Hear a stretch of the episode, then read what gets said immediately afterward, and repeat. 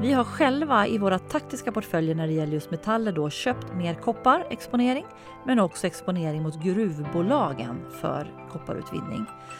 Det här är Investera och agera, en podcast från Carnegie Private Banking. Hej och välkommen! Idag är det torsdag den 21 oktober. Klockan är 10.35.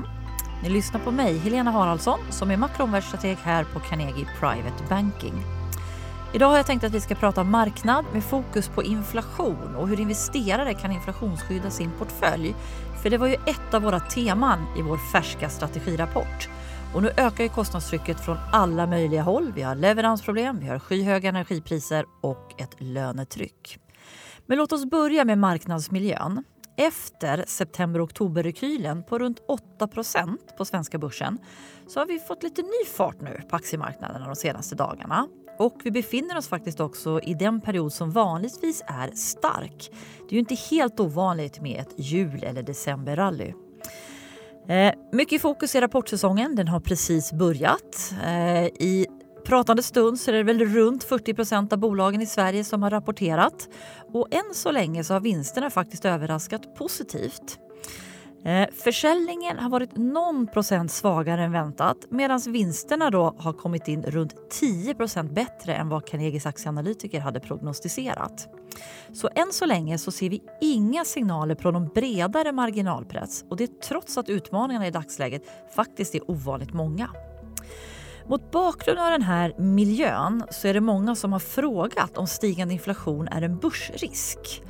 Eh, och det är definitivt en utmaning. Men tittar vi historiskt så stigande inflation och stigande vinsttillväxt det går ofta hand i hand.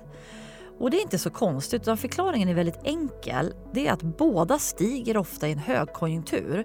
Så det som egentligen styr både efterfrågan, då, alltså vinsttillväxt och inflation, det är efterfrågan som man ser från hushåll och, och kunder. Och I en inflationsmiljö så är det så att vissa bolag är vinnare, till exempel energibolag, gruv och stålbolag. Eh, och även om rapportsäsongen inte har pekat på någon bredare marginalpress så finns det ju mer bestående inflationsrisker som faktiskt kan utmana vinstmarginalerna på lite längre sikt. Och det kommer ju då från det första från att globaliseringen ser ut att ta några kliv bakåt. Och det har ju varit en väldigt stark drivkraft för låg inflation de senaste decennierna och det ser nu på att kunna ändras. Den andra faktorn är det här nya fenomenet greenflation det vill säga strävan mot ett bättre klimat, det är faktiskt förenat med en del kostnadsökningar. Och det är så tydligt i hela världen just nu, inte minst i Europa. Vi ser ju oljepriset. Globalt har ju stigit nära toppnivån från 2018 och vi ser hur naturgaspriserna har skjutit i höjden. Och i Europa har de faktiskt från årets början fyra till femdubblats och det redan innan vi går in i den kallare vintersäsongen. Den tredje faktorn som är lite mer långsiktig inflationsrisk det är brist på arbetskraft och fallande arbetslöshet. Och att vi rör oss mot allt äldre befolkningar det ser ut att driva upp löneökningarna. Eh, många bolag antyder att det är svårt att hitta anställda med rätt kompetens. Men vi har också sett de första mindre strejkerna i Tyskland nu har vi också sett strejker i USA, bland annat för högre löner där inflationen då är 4-5% Men faktiskt också i Storbritannien. Så lite av ett globalt fenomen. Och konflikter på arbetsmarknaden, alltså strejker, det är ju ett typiskt klassiskt tecken på att vi är en inflationsmiljö. Men räntorna är viktigare. Allt fler inflationssignaler har ju fått långa räntor att klättra lite vidare. Till exempel så såg vi på förra veckans inflationssiffror i USA att det inte bara priser som är pandemi eller coronarelaterade som stiger utan tvärtom. Vi såg hur livsmedelspriser ökade, vi såg hur energikostnaderna för hushåll steg men också boendekostnaderna som nu kommer smugas in allt mer i olika inflationsmått. Idag har vi en femårsränta i USA om vi tittar på de längre räntorna som är den högsta nivån på 20 månader. Eh, den reagerar lite snabbare på skiften i centralbanksförväntningar än tioårsräntan men den har ändå tagit tillbaka större delen av sommarens räntefall. Och ser vi på de mindre centralbankerna, ja då har de redan börjat höja sina styrräntor. Till exempel Nya Zeeland och Norge. De större centralbankerna de nöjer sig med att snart inleda nedtrappningen av QE, de här stimulanserna och obligationsköpen de har gjort.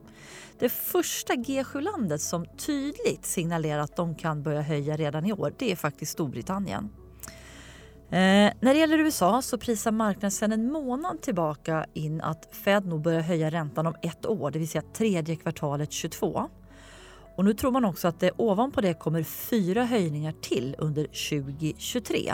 Det här kan ju låta avlägset men det är en stor förändring i de här ränteförväntningarna jämfört med vid årets början. Då trodde knappt någon på en räntehöjning ens under 2023. Och nu blir det fyra stycken. Då. Eh, centralbankerna har ju börjat inse och kommunicerat att inflationsriskerna kan vara större än vad de tidigare trott och kanske mer bestående. Och ett lite roligt tecken på den här nya tonen från centralbankerna det, det var att en Fed-ledamot i ett tal nyligen berättade om en svordomsburk han har på sitt skrivbord där den som använder ordet transitory, alltså övergående för att beskriva inflationen, den får böta. Eh, och vill centralbankerna börja höja räntan och ha den frihetsgraden då finns ju en risk att de måste snabba på utfasningen av stimulanserna och då är det ju en börsmedvind som försvinner.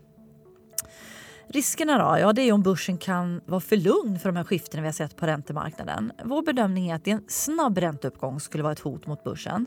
Särskilt om det inte då vägs upp av positiva vinstöverraskningar, för så har vi ju haft hittills, att vinsterna har överraskat. Än så länge så klättrar räntorna gradvis uppåt och marknaden, eller börsen då, har klarat av de här högre ränteförväntningarna förvånansvärt bra faktiskt. Vårt fokus framåt det är ju inflationens effekt på räntorna och där är väl framförallt risken om realräntorna som fortfarande är negativa, alltså under noll, skulle börja röra sig uppåt mot noll. Då kan P talen träffas, särskilt då i sektorer som tech och för tillväxtaktier. Det är så det historiska sambandet mellan P och realräntor har sett ut. Hur ska investerare agera då? Ja, vi får många kundfrågor på hur ska man agera i sin portfölj i en miljö med inflation. Finns det något man kan göra för att bevara köpkraft? Och vår första rekommendation är att man kan fundera på en exponering mot råvaruprisor eller tillverkare av råvaror. Råvarupriser stiger nu tack vare en stark efterfrågan. Eh, det är också så att framställning av metaller är dessutom ganska energikrävande och då stiger ju energikostnaderna. Och framförallt har vi sett industrimetaller som aluminium och koppar stiga. Vi har själva i våra taktiska portföljer när det gäller just metaller då köpt mer kopparexponering men också exponering mot gruvbolagen för kopparutvinning. Eh, vi har fått en teknisk köpsignal i båda de här exponeringarna och långsiktigt så drivs efterfrågan av den här ökade elektrifieringsgraden men också att investeringarna i, i gruvor har varit eftersatta under många år. När det gäller olja och energi så är det också lämpliga exponeringar i dagens inflationsmiljö. Vi ser hur resandet ökar och det är ju så att både, både bil, flyg och fartyg drivs till stor del av fossila bränslen fortfarande. Eh, men man kan också ta en exponering mot ett brett råvaruindex som har också en positiv korrelation med inflationen och kan ge ett, ett visst portföljskydd. Men prata gärna med rådgivaren om vilka lämpliga råvaru-ETFer som finns. Eh, fastigheter och infrastruktur var något om vi pratade i strategirapporten. Det är ju tillgångar som har inflationsskyddade intäkter till i viss mån där kontrakt då gör att till exempel kommersiella hyror och elnätsavgifter ofta justeras upp med inflationen. Så där finns ett visst skydd. Sen är det också så att när det blir dyrare att bygga nytt, både fastigheter och infrastruktur, så blir de befintliga tillgångarna i de här två områdena då ökar ju i värde och mer värdefulla. Eh, ett sätt att få exponering mot direktägande i den här typen av tillgångar det är via vår portfölj alternativa investeringar där vi har en övervikt mot fastigheter och infrastruktur. För professionella kunder så kan det också finnas enskilda fonder. Prata gärna med din rådgivare. Men vill man ta höjd för stigande inflation på börsen då ska man ju som vi har sagt då dels leta bolag som är vinnare på högre olje och metallpriser men också bolag med pricing power, det vill säga de som klarar av att föra stor del av kostnadsökningarna vidare till slutkund och på så sätt då bevara sina marginaler. Det här är ofta bolag som har monopolställning eller är marknadsledare på något sätt. Eh, en tredje idé är att titta på bolag inom automation och robotics, tidigare våra teman.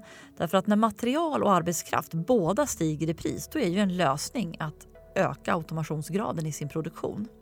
Vi ser hur bolag i USA faktiskt pratar mer om det här. Det fjärde är att titta på bankaktier. De är ju vinnare när långräntorna klättrar som de gör idag. De har också erbjudit goda utdelningar som då kan kompensera för inflation.